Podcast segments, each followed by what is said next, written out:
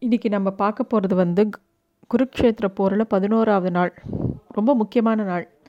பாரத போரில் பதினெட்டு நாட்களும் ஒவ்வொரு நாளும் ஒவ்வொரு முக்கியத்துவம் பெற்றது. இன்றைக்கி வந்து என்ன முக்கியமான விஷயம்னாக்கா பீஷ்மர் இல்லாத போர்க்களத்துக்கு துரோணர் தான் தலைமை வகிக்கிறார். அதனால் துரியோதன் ரொம்ப உற்சாகமாக இருக்கான். ஒன்று வந்து துரோணர் தலைமை வகிக்கிறார். இன்னொரு பக்கம் கர்ணன் வரான் போர்க்களத்துக்கு இன்னிலிருந்து.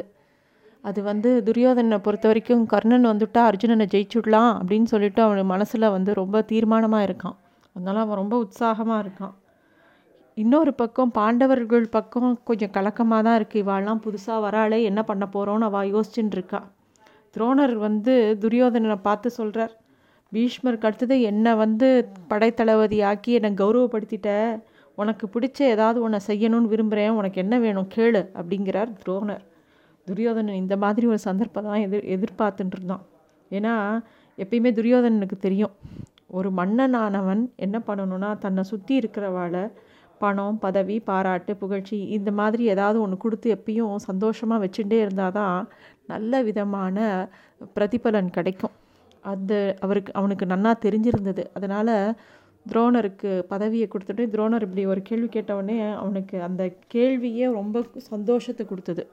அவன் உடனே சொல்கிறான் குருதேவா எனக்கு வந்து பாண்டவர்களோட மூத்தர மூத்தவரான தர்மரை உயிரோடு எனக்கு பிடிச்சி கொடு அப்படின்னு சொல்கிறான் அதை சொன்ன உடனே துரோணருக்கு ரொம்ப சந்தோஷமாக இருக்குது ஏன்னா கொல்லணும்னு சொல்லலையே பிடிச்சி கொடு உயிரோடன்னு கேட்குறானே அப்போ இவன் மனசு கொஞ்சம் மாறிடுதோ? அப்படின்னு அவருக்குள்ள ஒரு நப்பாசை. பரவாயில்லையே நான் வந்து தர்மருக்கு வந்து யாராவது ஒருத்தராவது எதிரி இருப்பான்னு நீ அவரை எதிர்ப்பேன்னு நினச்சேன். ஆனால் அவர் அஜாத்த சத்ருவாக இருக்காரே நீ வந்து அவரை பி உயிரோட பிடிச்சின்வான்னு சொல்கிறியே உனக்கு மனசுக்குள்ளே என்னதான் இருந்தாலும் உன் சகோதர பாசம் போகலை பார்த்தியா துரியோதனா? நீ கூப்பிட்டு அவரை வச்சுட்டு சமாதானம் பேச போகிறியா அப்படின்னு ஏதோ ஒரு நப்பாசையில் துரோணர் கேட்குறார் துரியோதன் மெதுவாக சொல்கிறான் அப்படிலாம் இல்லை. தர்மரை கொண்டுட்டேனா மித்த சகோதரர்களாக இன்னும் உக்கிரமாக சண்டை போடுவா. அப்படியே அவளை தோக்கடிச்சா கூட கிருஷ்ணா விடமாட்டான். எனக்கு வந்து தர்மன் சாகக்கூடாது. அவனை திருப்பியும் சிறை பிடிச்சி திருப்பியும் சூதாட்டத்துக்கு வான்னு கூப்பிடணும். கூப்பிட்டானா திருப்பியும் தோற்று போவான் திருப்பி காட்டுக்கு அனுப்பிச்சிடலாம். அதை அவனை அதுக்காக தான் சாகடிக்கக்கூடாதுன்னு நான் நினைக்கிறேன் அப்படிங்கிறான் இப்படி ஒரு திட்டம் வந்து துரியோதன் மனசில் இருக்குன்னு துரோணர் நினச்சே பார்க்கல. அவர் கொஞ்சம் அதிர்ச்சியாக இருந்தது. இருந்தாலும் மனசுக்குள்ளே ஓரமாக தர்மனை கொல்ல வேண்டான்னு சொல்கிற நினப்பே அவருக்கு ரொம்ப சந்தோஷத்தை கொடுத்தது. துரோணர் வந்து சொல்கிறார் நான் கண்டிப்பாக தர்மனை வந்து பிடிச்சி கொடுக்குறேன்னு சொல்கிறார் இந்த விஷயம் வந்து தர்மர்கிட்டையும் வருது. தர்மர் கொஞ்சம் பயந்து போகிறார் ஐயோ என்ன பண்ணுறது துரோணர் வந்து எப்பேற்பட்ட பராக்கிரமசாலின்னு எல்லாருக்கும் தெரியும். தருமனுக்கு முக்கியமாக தெரியும். இந்த மாதிரி ஒரு விஷயத்துக்கு அவர் ஒத்துண்டிருக்காருனா கண்டிப்பாக தனக்கு வந்து பெரிய ஆபத்துங்கிறத அவன் புரிஞ்சுட்டான் கொஞ்சம் கலக்கமாக இருக்கான். அண்ணாவோட கலக்கத்தை பார்த்து அர்ஜுனன் சொல்கிறான் அண்ணா கவலைப்படாதீங்கோ. நான் எப்பயும் உங்களை விட்டு நகர மாட்டேன்.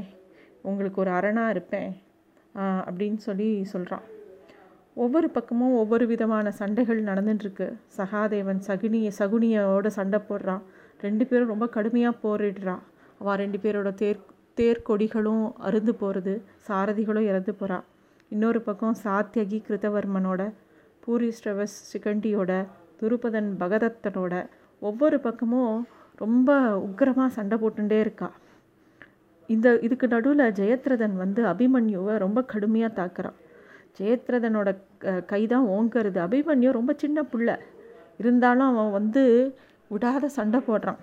ஒரு ஒரு நேரத்தில் அவனை அவனோட வாழை வந்து அபிமன்யோட வாழை ஜெயத்ரதன் வந்து வெட்டிடுறான். உடனே அபிமன்யு அபிமன்யு ஓடி போய் ஒரு தேரில் எரிக்கிறான் அந்த இடத்துல வந்து அபிமன்யுவை திருப்பி இன்னொரு பக்கத்துலேருந்து சல்யன் தாக்கிறதுக்காக வரும்போது பீமன் அவரை தடுக்கிறான். ஒவ்வொரு பக்கமும் பயங்கரமாக சண்டை நடக்கிறது.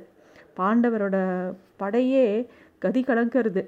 இதுக்கு நடுவில் துரோணர் வந்து அவருக்கு அன்றைக்கி ஒரே குறி தான் தருமனை பிடிக்கணும் அப்படிங்கிறது. தருமனை நோக்கியே அவரோட இது தேர் போயிட்டே இருக்குது அப்போ வந்து வீரர்களுக்கெல்லாம் பயம் வந்துடுது அரசர் பிடிபட்டார் பிடிபட்டார்னு எல்லாரும் கத்துறா.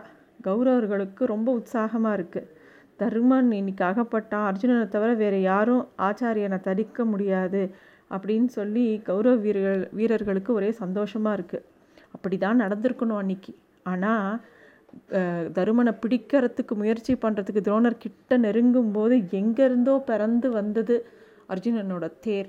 கிருஷ்ணர்னா செலுத்துகிறான் வந்து ஆச்சாரிய துரோணரை தடுத்து அவரையும் அவரையுக்கும் அவனுக்கும் க கடுமையான போர் நடக்கிறது.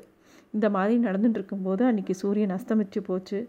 போகிற நிறுத்திட்டு எல்லாரும் பாசறைக்கு போகிறா துரோணரோட பாசறையில் அவருக்கு ரொம்ப துக்கமாகவும் வெக்கமாகவும் இருக்குது இன்றைக்கி எப்படியாவது முதல் நாள் ஏதாவது பெருசாக பண்ணிடணும் துரியோதன் ஆசைப்பட்ட மாதிரி தருமனை பிடிச்சி கொடுத்துடணும்னு தான் அவர் ரொம்ப தீர்மானமாக நினச்சார். ஆனால் அது நடக்கலை. அப்போ வந்து துரோணர் வந்து துரியோதனை பார்த்து சொல்கிறார் நான் உனக்கு வந்து இன்றைக்கி தருமனை பிடிச்சி கொடுக்கணுன்னு தான் நினச்சேன். ஆனால் கிருஷ்ணனும் அர்ஜுனனும் பக்கத்தில் இருக்கிற வரைக்கும் யாரும் அவனை நெருங்க முடியாது. நீ ஒன்று பண்ணு. ஏதாவது ஒரு ராஜதந்திரத்து மூலமாக அர்ஜுனன் அங்கேருந்து கொஞ்சம் தள்ளி கூட்டின்னு போயிடு. நான் வந்து எளிமையாக நான் தருமனை பிடிச்சிருவேன். அர்ஜுனனும் கிருஷ்ணனும் இருக்கிற வரைக்கும் யாரையுமே நம்ம நெருங்க முடியாது அப்படிங்கிறத சொல்கிறார் அப்போ தான் வந்து அங்கே திருக்கர்த்த படை அதோட சேனாதிபதியான சுத சுசர்மன் வரான். அவன் சொல்கிறான் அர்ஜுனனால் நாங்கள் பல சமயம் அவமானப்படுத்தப்பட்டிருக்கோம். அவனை எப்படியாவது கொல்லணும் இல்லை உயிரோட பிடிக்கணுங்கிறதா எங்களோட விருப்பம். நாங்கள் வந்து அவனை நாளைக்கு போருக்கு அழைக்கிறோம். அவன் கண்டிப்பாக நாங்கள் போருக்கு கூட்டாக வரமாட்டேன்னு சொல்ல மாட்டான். எங்களோட போரிட தான் வருவான் அர்ஜுனன். அப்போ நீங்கள் வந்து தருமனை தாக்குங்கோ அப்படிங்கிற ஒரு யோசனையும் சொல்கிறான் அதை கேட்டவுடனே துரியோதனுக்கு ரொம்ப உற்சாகமாக இருக்குது இதைத்தான் எதிர்பார்க்குறோம் அப்படின்னு சொல்லி யோசிக்கிறான். திரிகர்த்த படை வீரர்கள் ஒன்று கூடி ஒரு சபதம் இருக்கிறா அதாவது மறுநா போரில் அர்ஜுனனை கண்டிப்பாக எதிர்ப்போம் அவனை கொல்லுவோம். அப்படி கொல்லும்போது அப்படி கொல்லலைன்னா அவனுக்கு என்னெல்லாம் அந்த ஜெயிக்கலைன்னா என்னெல்லாம் பாவம் வருமோ அத்தனை பாவங்களும் எங்களுக்கு வரட்டும் அப்படின்னு சொல்லி அவள் சபதம் எடுக்கிறாள் அவள் சொல்கிற பாவங்கள் என்னெல்லாம்னா மனசு உடம்பு ரெண்டையும் தூய்மைப்படுத்தும் விரதத்தை மேற்கொள்ளாதது வேதம் பயின்றவனை வந்து கொள்வது அதே மாதிரி வித்தை கற்பித்த குருவோட பத்தினியை இச்சை கொள்வது மூலமாக என்னெல்லாம் பாவம் வருமோ அத்தனை பாவங்களும் நாளைக்கு நாங்கள் அர்ஜுனனை கொல்லலையோ இல்லை பிடிக்க சிறை பிடிக்கலன்னா எங்களுக்கு வந்து சேரட்டும் அப்படின்னு சொல்லி அவள் சபதம் எடுக்கிறாள் ரொம்ப கடுமையான சபதம் அது. மகாபாரத்து வந்து போர்க்களமும் சடலங்களும் ரத்தப்பெருக்கு மட்டும் சொல்லலை. ஏகப்பட்ட நுட்பமான தர்மங்களை சொல்கிறது அதாவது நம்ம வந்து இப்போ இந்த காலத்தில் நிறைய ஸ்ட்ராட்டஜி ஸ்ட்ராட்டஜின்னு பேசுகிறோம் அந்த காலத்தில் போர் ஒரு போர் மூலமாக எத்தனை விஷயங்களை கற்றுக்கலாம் இந்த பதினெட்டு நாள் போர்க உத்து கவனித்தோன்னா எத்தனையோ செய்தி நமக்கு அது சொல்கிறது துரியோதனோட தடுமாற்றம் அதாவது துரியோதனன் பக்கமும் கௌரவர்கள் பக்கமும் பெரிய படம் இருந்தது. பாண்டவர்கள் பக்கமும் பெரிய படம் இருந்தது. பாண்டவர்களோட ஒப்பிடும்போது கௌரவர்களுக்கு இன்னும் படபலம் ஜாஸ்தியாகவே இருந்தது. இருந்தாலும் ஏன் அவன் தோத்தான்? இப்போ நம்ம வந்து கிருஷ்ணர் பகவான் இந்த பக்கம் துணை துணை இருந்தார் அப்படிங்கிறதெல்லாம் ஒரு பக்கம் இருக்க போக துரியோதனனுக்கு யார் மேலேயுமே நம்பிக்கை இல்லை. எப்போ பாரு படத்தளபதியை மாற்றிகிட்டே இருப்பான்.